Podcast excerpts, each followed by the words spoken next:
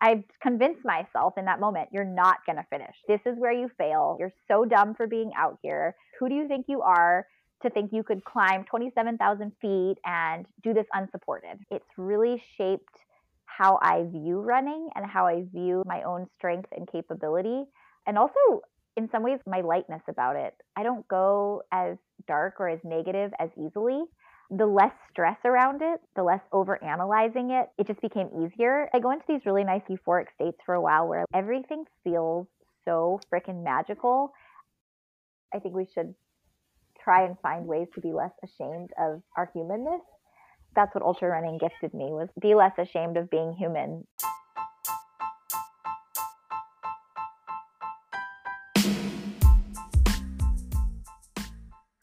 Hi, this is Elise Mason here with Jamie King. Thanks for joining us for another episode of Shiny Objects. This has been a year that has tested us again and again on our capacity to endure. How many months of restricted social and economic life can we endure? Can we outlast quarantine fatigue? How long are we going to wait on Nevada and Pennsylvania to finish counting ballots?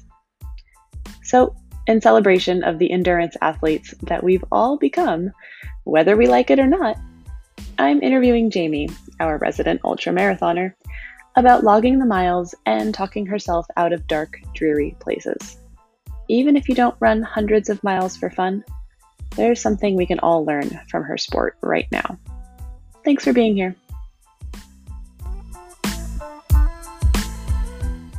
Hello, hello. Hi, Jamie. How are you? Should I just go with the word of choice as, or as usual, word choice? Fine. fine. Yeah. I think that feels like a fine word to use fine. today. It's fine. I feel like if you say it's too, you know, really great, it just feels wrong. and if you need to do that, if you do feel really great, I'm happy for you. It just doesn't coming out naturally for me in this moment right now. So, yeah. Yeah. Saying you feel great in this moment feels a little bit tone deaf. And I'm not going to begrudge anyone for feeling great. I'm really happy for you and I want your secrets. But it does feel like a weird thing to say. Yeah. I definitely don't feel great. I feel fine. Here we are. We're still fine. Fine. I know. Fine. Like, fine. Such a weird word to say when you say it over and over. It sounds very strange. But yeah, something that has me feeling at least pleased with myself. I don't I wouldn't say great. And this is my part of my unimportant important news is on the year of epic desserts or 2020, which I find myself eating more dessert and in the early parts consuming way too much more alcohol than I normally would. So in the year of dessert and alcohol consumption, I discovered these this new little dessert snack. It's these little like cookie dough containers. Um, they look like a yogurt container, but it's cookie dough, and it's made out of like garbanzo bean flour, and it's called PS Snacks. And the chocolate one, it's like a sort of brownie cookie, is real good.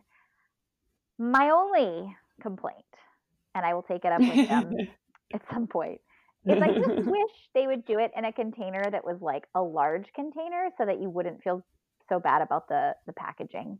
But the taste is really good and they're like a healthier version of just like eating straight up cookie dough.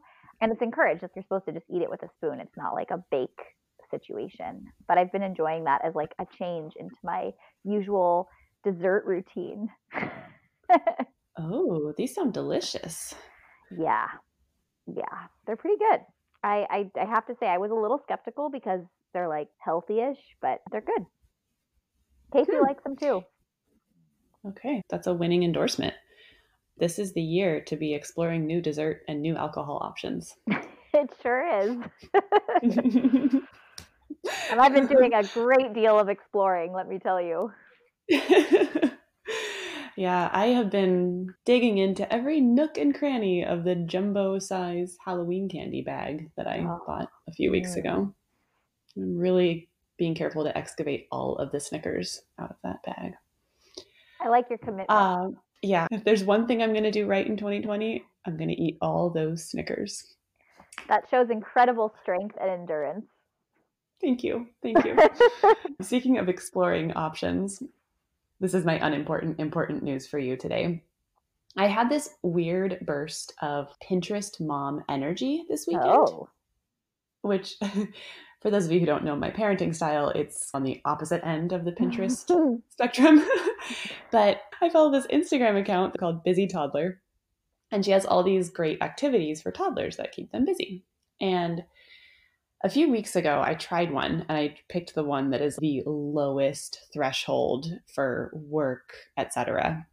Basically, you fill up a bucket with soap and water, put it outside, and let your kids wash their toys.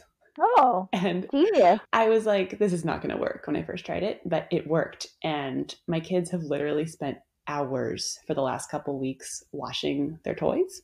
They love it. That's fantastic. So it's amazing. So I was like, okay, maybe this mom, this busy toddler mom, is onto something. So I decided to up level this last weekend. I decided to try like level two of this activity, which is painting your toys oh God. washable paint. This is why I was like, I can handle trying this. You still use a big plastic bucket, a big plastic storage container. You put the toys in there. You like drop some paint in there for them, just like a little palette, and then let them paint. And then you wash everything off, including the kids, mm-hmm. with the hose before you let them back inside. oh, we're not in hose season anymore. I so cold. Oh, I'm jealous. Let me tell you, I tried this and I was so proud of myself because I set the whole thing up outside and I was like, if this works even half as well as washing toys works, I'm going to be kicking back with a cocktail every afternoon while my kids play because they're so absorbed in the washing toys activity. And let me just say that I should have trusted myself knowing what my particular capacity for Pinterest momming is because oh my god, it ended up with them painting our entire yard. Like painting our outdoor furniture, painting the plants, and it's washable, but only if you get it off right away, if it's on furniture or something. Mhm. So I was like chasing after them with a scrub brush and soap, trying to scrub out anything they did. And then I'd be like, put everything down. I became that crazy mom who was like, just put it down and don't touch anything. And it was a lot more stressful than I had planned for it to be. So, lesson learned stick to washing toys. We are not painting in this household. That's why I send them to school in That's- normal times. Yeah, that's really funny because I, as you know about me, but others might not know, I am not a Pinterest mom by any stretch. And also, I don't do arts and crafts. My version of arts and crafts is a coloring book and crayons. And that's about my aptitude for arts and crafts. However, one afternoon recently, I had this brilliant idea. I was needing something to do.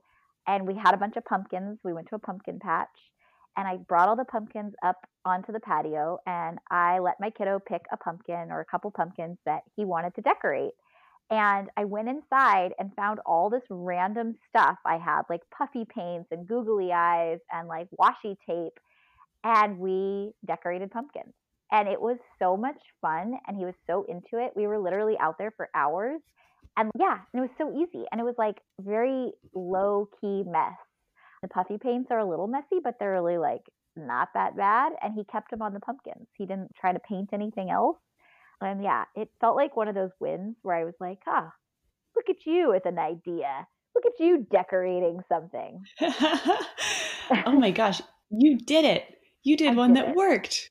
Yeah. And it was like, yeah. And the funny part was, is now you see, if you see our pumpkins, you would laugh. They look, they're like crazy pumpkins, but I love them because they have character. A pumpkin with 800 eyes and some strange things going on with a sharpie. I don't even know. It's just, it's all kinds of weird. And I think it's great. Oh, this is so good. I'm so pleased to hear this. Congratulations. That's a Yeah. big deal. I basically walked around all that evening patting myself on the back and I was like, what a great activity. I'm just such a genius. That's amazing. We were out there for a really long time. I just could not stop telling Casey, my partner, about it because I was so pleased with myself and I wanted someone else to be pleased with me. So thank you for being pleased with me.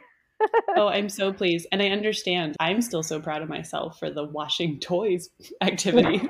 I keep mentioning it. I'm like, oh, look, Nathan, they're still washing their toys. Yeah. what a good mom I am. oh, it's so funny. Toddlers, man. It's tiring. They are the ultimate endurance sport. yeah. Yeah, it's so true. There's days where seriously I find myself thinking, could you just stop? Stop moving for five seconds. Stop asking me questions for five seconds. Like, just chill, kid. Can you chill? But he has literally none. Yeah, no chill. Oh my gosh. So you're an endurance athlete. Hmm. You run hundred, hundreds of miles all the time. So tell me, how does parenting a toddler really compare to one of the endurance events that you do that's not parenting related? You know, okay, so this is a funny thing, but I always really feared that having kids or having a kid in general would would squash my endurance abilities or I don't know, would this just not be conducive to me being an ultra runner anymore. I had this idea that like once I went down that path, it was a point of no return. And in some ways, it isn't 100% conducive because you need time to train and there's less time and it requires like hours of alone and there's not a lot of alone time these days. But on the other hand, I actually feel like the reverse happened. I actually think that since I had a kid, I've become way better equipped as a, an endurance runner or an ultra runner. And it's interesting because I think it's really shaped how I view running and how I view like my own strength and capability. And also, in some ways, like my lightness about it. I don't go as dark or as negative as easily. I think having a kid and a toddler, especially, has really helped me reframe my attitude in a lot of ways about other things because sometimes things that I used to think were really hard or really made me upset or I was really challenged by, I'm always like, yeah, that's nothing. so, yeah, it feels, it's weird. It feels like in some ways it's really, it's really helped me. And I actually feel like I'm stronger and more connected to the sport than I ever was before I had a kid. That's so interesting mm-hmm. that something that you feared would take you away from it actually brought you closer to it? I think in some ways you go through the newborn stage and uh, there were nights where you just feel like every new mother or most new mothers parents whatever experience that where you're like i may not sleep tonight i may sleep an hour tonight i will get up in the morning and i still have to be a parent today and that experience of just like knowing that like I actually can survive and even sometimes thrive on very little sleep really put new perspective for me in terms of like when I'm doing a long run and I'm running overnight. I was like, oh, you can totally do this. This is no harder than it is to like get up and feed a baby every two hours or um, not sleep all night if you have a sick baby or a baby that won't eat or whatever. I just feel like it it shifted my perspective of what's actually hard and it made the running part the mental part of that like the endurance the which i think is even more important than the physical part it made that actually feel so much easier than it ever felt before. Wow. So really you should be thanking colby for all he's done for your running. I should. It's totally it totally blows my mind that my mindset before i had a kid was that like it would just be the end of this thing that I love to do. And I was negative about it. And I think I had a lot of, you know, fear around it where actually, yeah, it's just made me stronger. And I recognize that. Like my mental game is so much stronger than it ever was before. And I think my ability to just find like less negativity around things, like, or to allow myself to go into a dark place, I can talk myself out of it easier, or I can sit with it and just be like, is this really that bad? Because it doesn't, this is time. You're out here by yourself. You get this alone time, and that's a gift. so I've heard people talk about how after you have kids, you become a stronger runner or stronger at your sport. This is just female athletes in general. Do you think that's really related to that mental strength that you were just talking about? And have you noticed a big change in your physical endurance or your physical capabilities that's different from before baby? It's weird. I I certainly think it has made me stronger and I don't know if I truly physically am stronger. To me, the mental makes up so much more of what you need to endure something that's long and hard. I think the mental is maybe more important than the physical at times, or actually, I would argue that it is more important than the physical. If you're going to do something that's like a 100 miler, you have to have a strong mental game. You have to have your head in the game because as soon as stuff starts to unravel, it's like with anything, and your mind starts to unravel, then you're basically done because you work yourself up and you get anxious or you get like, I can't do this. And the, the more negative, like that spiral that you go down, the harder it is to get out of. And once you're in it and you get dark, then your body shuts down too. So I don't know. I don't know if it's the physical, if I can really say like I'm physically stronger than before I had a kid, but I can definitely say I'm mentally stronger. And I think that mental strength really does play into my physical strength. And uh, it's made getting up at five o'clock in the morning to go run feel like totally normal having a kid. It doesn't feel like a big adventure or something where I have to plan for a week. 5 a.m. and run smart. It just feels, oh, it's just par for the course. This is just what I'm going to do today. And, and I feel like the, even the pain component, like when I'm logging the actual miles or the time on my feet, I feel like I have this strength that is so it's so much more visible to me. It's like more maybe potent than it ever was before. And I, I don't know what that comes from, that mom strength or that parent strength. But mm. I think once you have a kid, it's just there. It clicks. It's like you've done this other really hard thing, arguably the hardest thing. And and then all the other hard things don't quite seem as hard anymore. So yeah, I don't know. I've heard that too, and I believe it. I truly believe it. And I will say, right after I had a baby, and I know people wanted to tar and feather me for this. I know you're supposed to wait six, eight weeks. I didn't wait as long. I, I started running. I don't even want to tell people because they'll probably come after me for this. But I did start running a little earlier than recommended after I had Colby. And I will say that the first month was like horrendous. It was like starting from zero. I was like, whoa, what's happening? Which is normal, totally normal. But then a few months in, I was running some of the fastest miles that I had ever run. And I don't know if it was a mixture of hormones and adrenaline and baby energy. like, I really don't know. But I ran a really fast half marathon. I gave birth in April and I ran a really fast half marathon in December. And I really surprised myself. I was like, I don't know where this is coming from, but I will take it. That question about when you come back after baby is there's no right answer to that. Everyone has their own right answer. And yes. they love to judge other people for having a different right answer. Yes. And I will say, I will not recommend that anybody do it on my timeline. I think you need to be on whatever timeline works for you. You need to stick to that and stick to your own plan. It's, it's your body. So don't judge me for mine. And let's just, let's all just be happy for each other.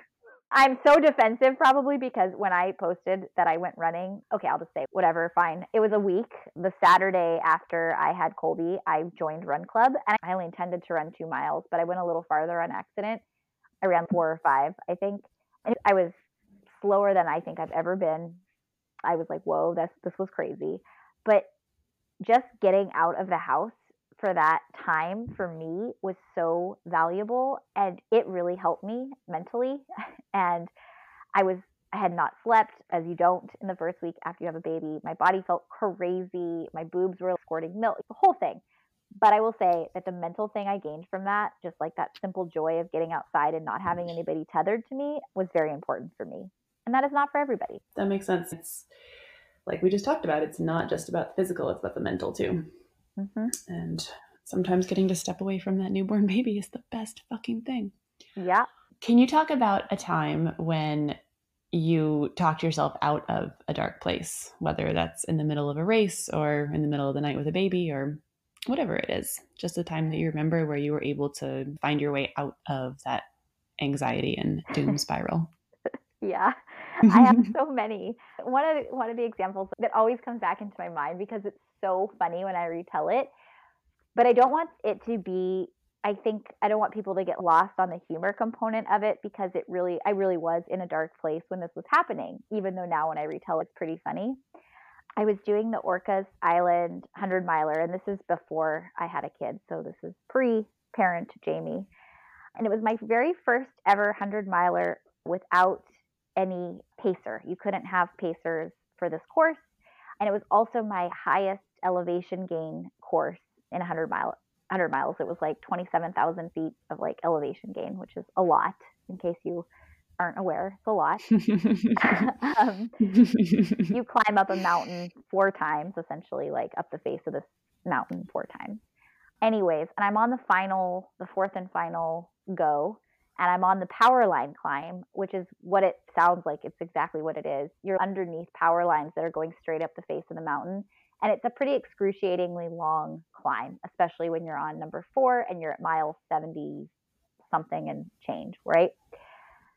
And I start like having these weird, like, I, I started to cry. It had started to lightly snow, like little, just like snowflakes dropping here and there.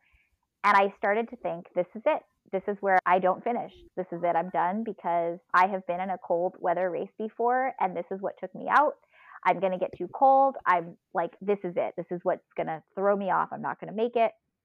Also, I can't make it up this hill. I can't do it another time. I'm not moving very fast. I feel crazy. And so then I'm like crying. Then I start just like processing the fact that I'm crying. And I'm like just telling myself, you cannot do this. While at the same time, I'm still just walking and trudging up this hill like I'm doing my best to hike. And then I have this moment where I'm like fully just, there's nobody around me, thankfully. And I'm like fully raging. I'm just like, this, like, blah, blah, blah. And I'm like in this place of just, like, I sound crazy. And I'm like mad at this thing that I have chosen to do. and I'm pissed off and I'm mad at the weather. I'm mad that it's snowing. I'm mad at the hill. I've convinced myself in that moment, you're not going to finish. This is where you fail. You're so dumb for being out here. Who do you think you are? to think you could climb 27,000 feet and do this unsupported. All of a sudden, in the distance, I see this green, I, I, thought it was a jacket. And I had remembered that, well, this is where I'm not sure if this is memory or if this is just what my memory decided. I remembered that the race photographer, he's a photographer that's often at ultra races, Glenn Tachiyama. I remembered thinking he was in this green jacket. And I decided, or my mind decided for me, that it was Glenn hunched over on a log ready to snap photos. So I thought to myself, I am not going to pass him on this hill looking like this. I was like, you need to suck it up. You need to look like you're moving. You need to start picking up your feet. You need to stop crying. And I was like, because you're going to pass Glenn and he's going to take a photo of you and you are not, not going to be sulking. So I trudge up the hill. I get a little closer. I get a little closer. I'm smiling. I'm like, see, Glenn, I'm smiling. And as I get closer, I realize it is not Glenn at all. It is just moss on a log.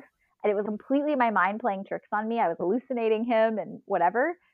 But the funny thing was, it was just this mental shift of you're not going to think this anymore. And I just didn't let myself be negative, And I was like, you're done with that. And I just went up the hill. it was like, oh, that's all it takes. You just literally have to be like, get out of this dark place, dummy. And whether you think someone's going to see you in that state or whatever it is. But I just had to, yeah, it was just a literal shift of my mind. And I had to talk myself out of it. And with the help of a Glenn hallucination. It's pretty incredible. All it took was you just changing your mind about something. Yeah. And I do that all the time. I'm sure you do it too with kids. There's a lot of times where I go into these like dark places and you're frustrated with something, or especially, oh my gosh, when they're newborns. And I think it was the second night in the hospital and I remember I give up, he won't eat, I can't do this, he won't latch. And that took more than just mind over matter at that point for me. This was like, this is why I think having a kid, I, I don't know scientifically, but I think sometimes having a kid does actually make you, in fact, a stronger runner, is because I think that was one of the hardest things that I've ever had to, that was like the challenge that I had to face. And I couldn't talk myself out of that dark place. I needed people to come in and support me during that time. And I think that kind of taught me how to just, I don't know, to realize when something really sucks or something is really hard and there's no longer anything you can do to solve your own problem. And then to know the difference when you can actually solve it or when you're maybe just like inventing things that don't exist, whether it's a hallucination of a person on a log taking your photo or that the, the snow or the rain or the weather or the terrain is going to like cause you to fail or not finish. Do you have any mantras that you keep coming back to or that you rely on when you're slipping down that slope or trying to climb out of it? Yeah, it's my tried and true. I say it all the time. And I took it, my friend actually, John Hayato. Hi, John, if you're listening. He one time just told me this, and I don't even remember why. I think I was maybe about to embark on my first 100 miler. And he said to me, as I was doubting myself that I could do it, I will never forget. He just said to me, Look, you just have to embrace the highs and manage the lows. And he's so right. I feel like that has been something that I think about often, and it works. The more you manage the lows, you, you don't necessarily just say, okay, this doesn't hurt. You're invincible. This won't hurt you. You're like, no, this hurts. But can I push through this? Can I still keep going? And I do that all the time in endurance sports. And I think we all do it in life. You have to figure out how to embrace those high points and then also have a plan for how you manage the low points. And for me, in a race, sometimes managing a low point can be as simple as finding a rhythm for reminding yourself when to go again. In the middle of the night or late into a race, often what I'll do is if I need a little extra pep or motivation, if my legs are just feeling heavy and they hurt like hell or like my feet are blistered, I'll tell myself, okay, okay, it hurts. It totally hurts. And that's understandable. You've been on your feet for a really long time. Your legs are sore. That makes sense. It doesn't feel good to run really. That also makes sense. Here's what you're going to do you're going to walk and you're going to count to 50. And at the end of that count, you're going to run and you're going to count to 150 and then you're going to do it again and each time you're going to go up by 50 the run not the walk. And you do that and you play games with yourself and and eventually you realize you know what? It hurts but it's not hurt that's debilitating. It's just something that it hurts. It's uncomfortable but i can actually get through this. And so i think that's it's an important strategy just like in anything in life in running in whatever endurance endurance sport or endurance parenting um, that's in front of you Yeah, I love that. What do you like about endurance sports? The one thing that really honestly drew me to the sport, the trail running in particular, is I like to be outside and I love to climb up hills. And that sounds weird, but it's, or it sounds like, I love to climb hills. And I, I just mean that there's something so exhilarating to me about doing something that is very hard and then getting to the top and being like, ah, okay, I got this. And I, I love that. I just love that feeling of accomplishment. I like the exhilaration of a challenge. I like pushing myself and seeing what I'm capable of doing, both from a mental and a physical standpoint. And then there's these times, these really weird things that happen in ultras. I get this weird euphoric state. And it's not the whole time, it usually starts and stops. But I go into these really nice euphoric states for a while where everything feels so freaking magical. I imagine it's like being on the best drug that you can find. It's my brain feels all like warm and fuzzy. I love my surroundings. Like sometimes it could be I like the glow of my headlamp or I like the way that the trees are like rustling in the wind or I like the view from the top of the hill. But whatever it is, there's this thing that just triggers my brain and I go into this really happy place. And so when I know that I can find that every time, this is like my next hit, must get it. Can you talk about your progression from doing what we call regular distances and then working your way all the way up to 100 mile races? The progression for me to ultra running or longer race running was pretty quick. I really I, I started running early in life, mostly as a way to keep in shape for sports, but I never really paid much mind or attention to it or thought of myself as a runner. And then I started, I entered a trail run on a whim and I think I was in college and I won. it was a 10K and I was like, oh, I'm, I'm not bad at this thing. I should do it some more. And I enjoyed it. I thought it was super fun. I liked being on the trail. I like moving quick. I like trying to find my footing and leaping over things and seeing all the sights. And then from there, I started entering some more 10Ks and then it was half marathons. And then I tried some road marathons. And I'll be honest with you, I think a road marathon is one of the hardest things I've ever done. And I suck at them. I suck. Like, I don't like full road marathons because I'm not good at them, for one. And also because they just hurt. And I was feeling like this kind of weird, almost like this weird discouraged feeling where I was like decently okay with a half marathon distance or a 10K and I could get to this like 18 mile mark and I was like I know that I can keep going but for some reason I get to mile like 22 24 and I break and it's my body just can't do this. And I found it to be frustrating because I couldn't figure out like why I was feeling that way and I would see these other people like I run marathons every month and I was like okay whatever.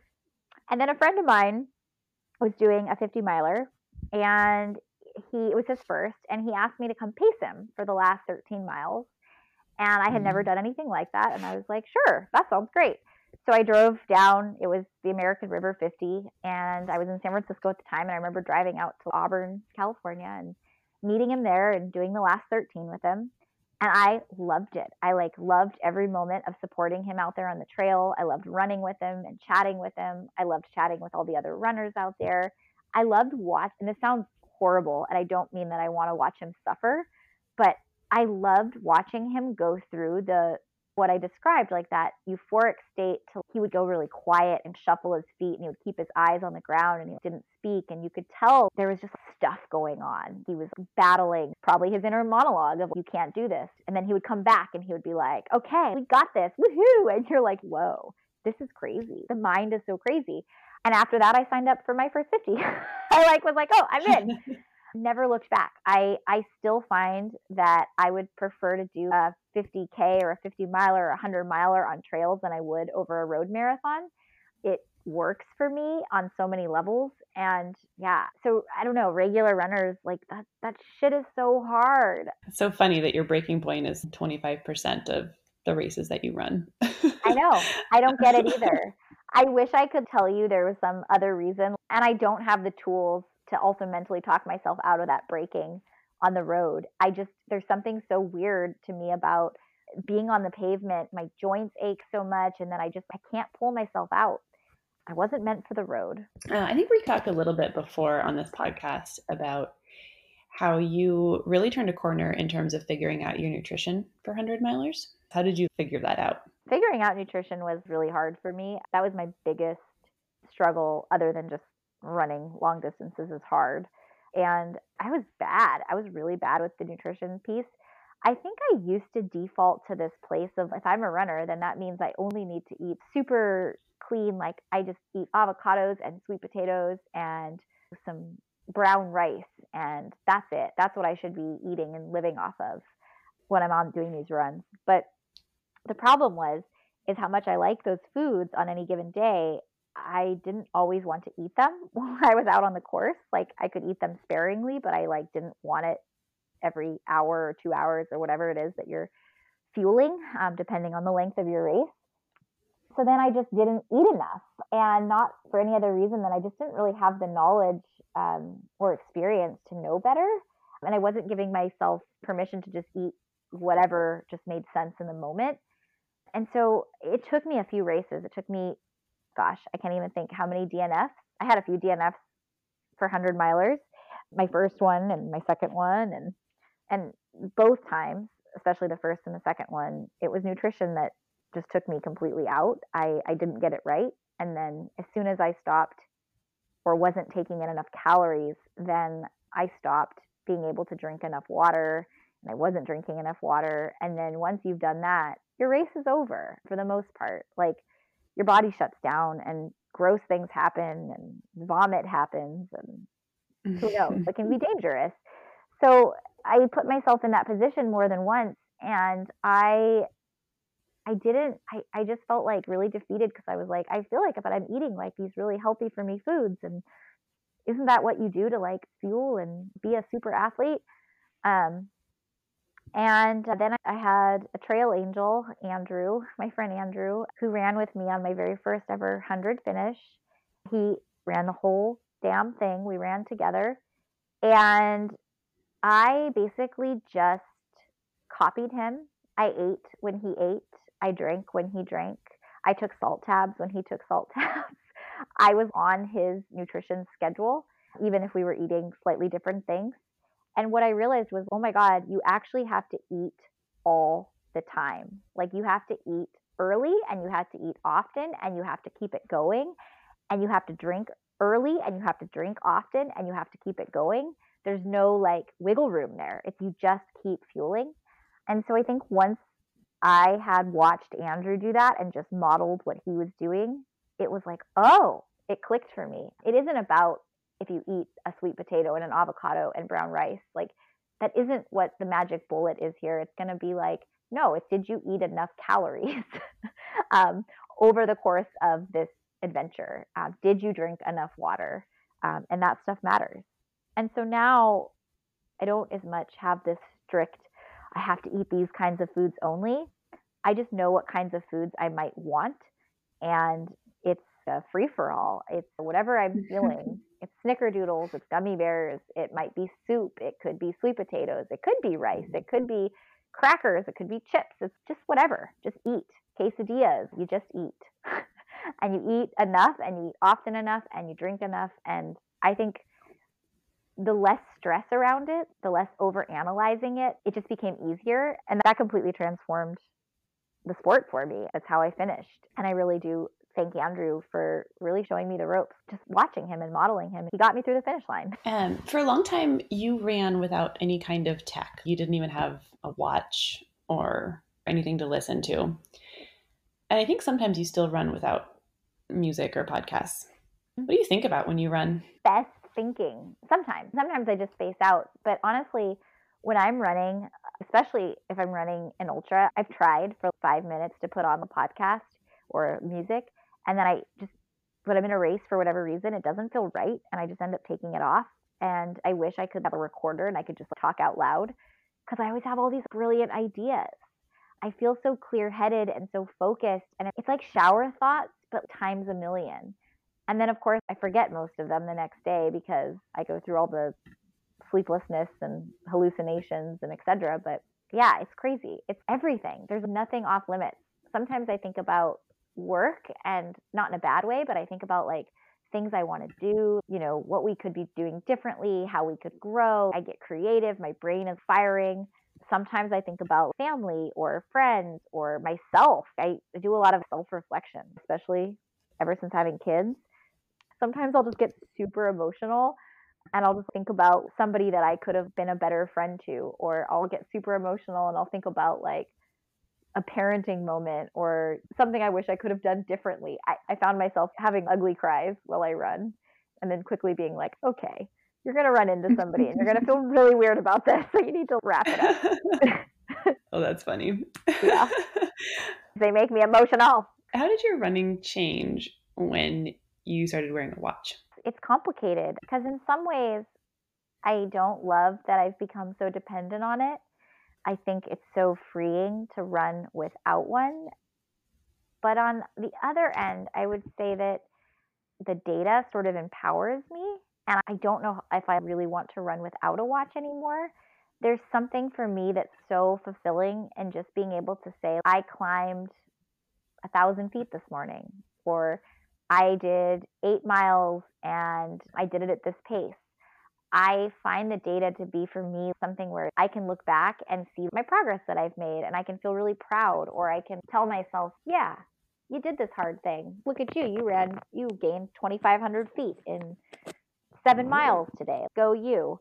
And yeah, I, but then there's the part of me too that sometimes it's nice just to be free and just go run and not think about it.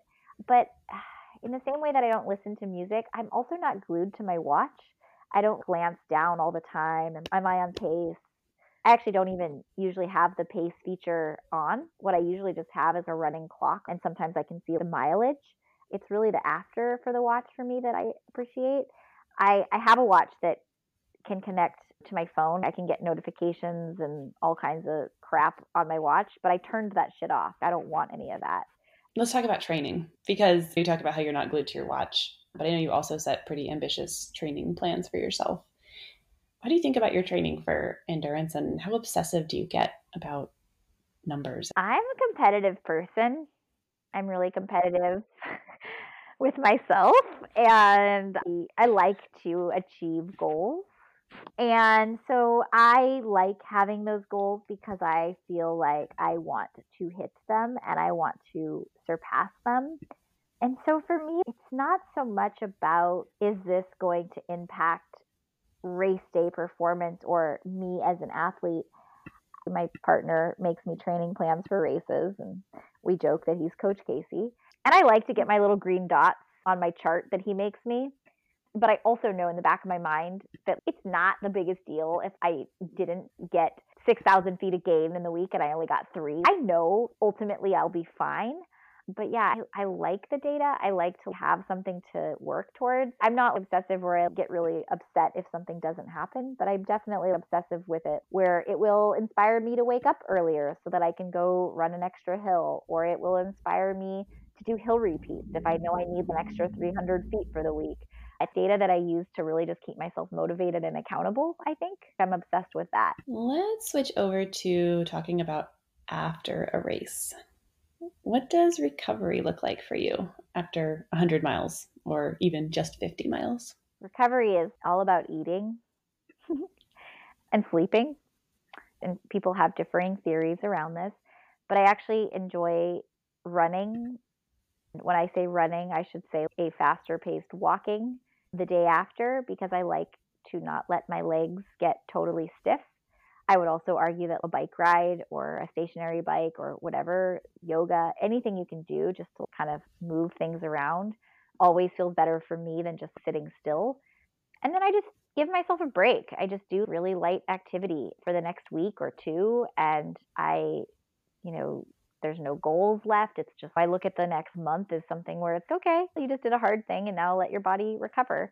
But that never means for me, and this is me personally, I know people have differing opinions about it. It's it doesn't mean for me just sit for the full month or even the full week after. It means do movement, but maybe just take a layer off of it. Oh, you feel like running a mile? Go run a mile. You feel like running three miles at a really easy pace and getting coffee in the middle and then maybe running back or walking back, cool. For me, it's just finding that balance of, okay, I'm not training in this moment and I'm just going to let myself recover and I'm going to do what feels good and just move. I have done the thing where when I was younger and I was getting into the sport where I took full weeks off after an event. And honestly, for me, that just made the soreness last longer. and it made it even harder for me to get back out. And so I find that if I just keep it steady and going, it just helps me mentally and physically move on. And then, like I said, it's a big part of recovery is just eating and eating whatever you feel like. And of course, hydrating, duh.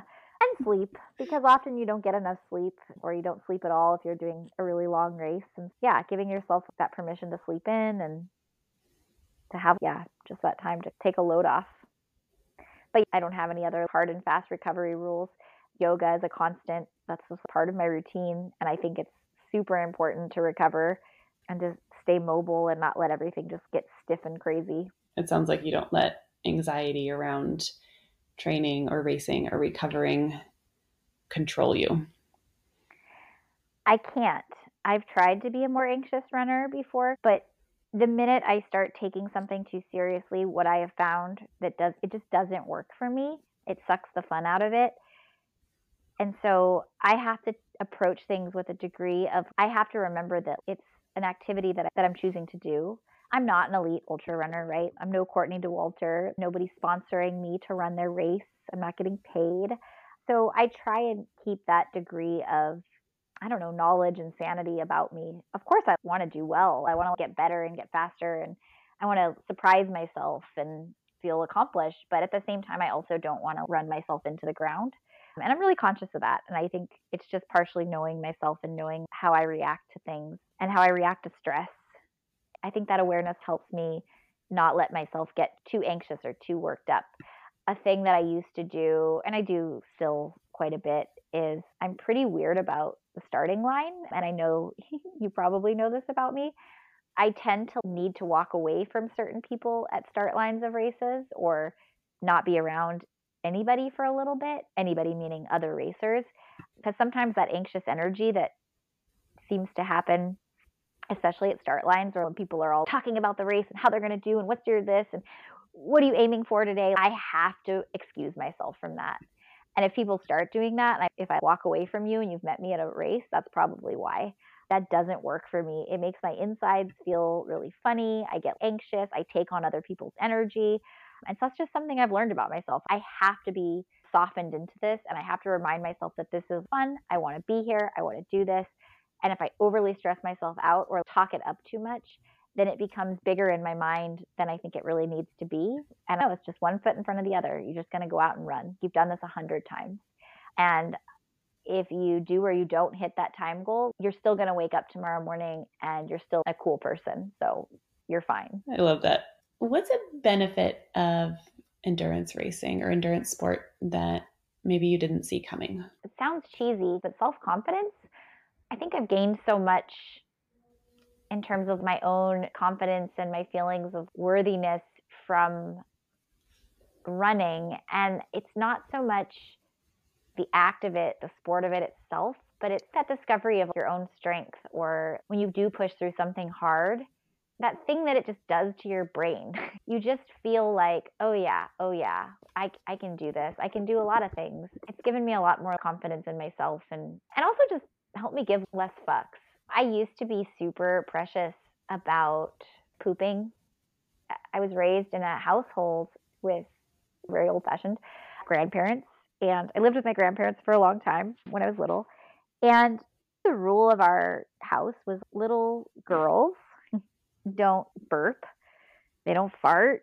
I still don't know how to burp to this day. I literally cannot force myself to burp, never been able to. And we don't talk about poop. And I think I carried that with me for far too long.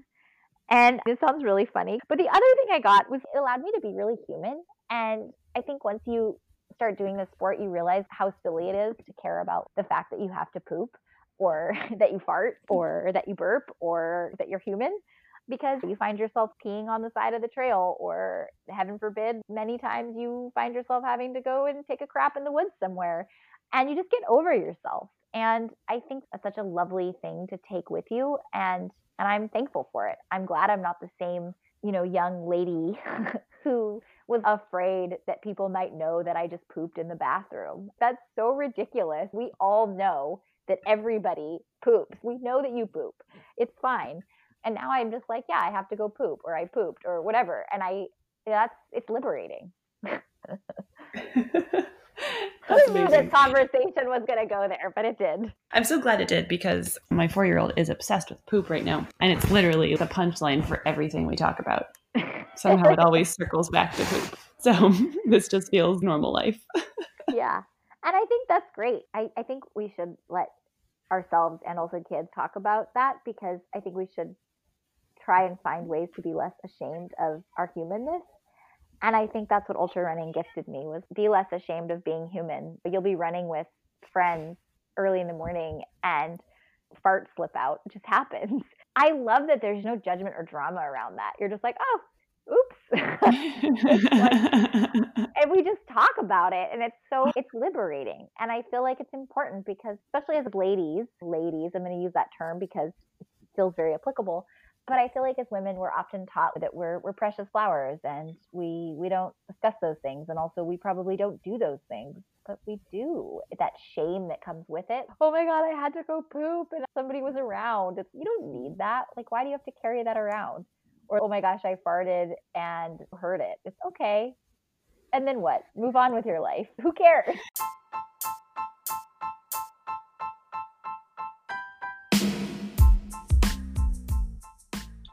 Thanks for joining us for another episode of Shiny Objects.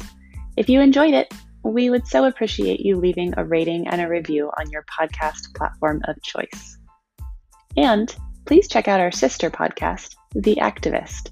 That's active with an E I S T. Thanks for being here and see you next time.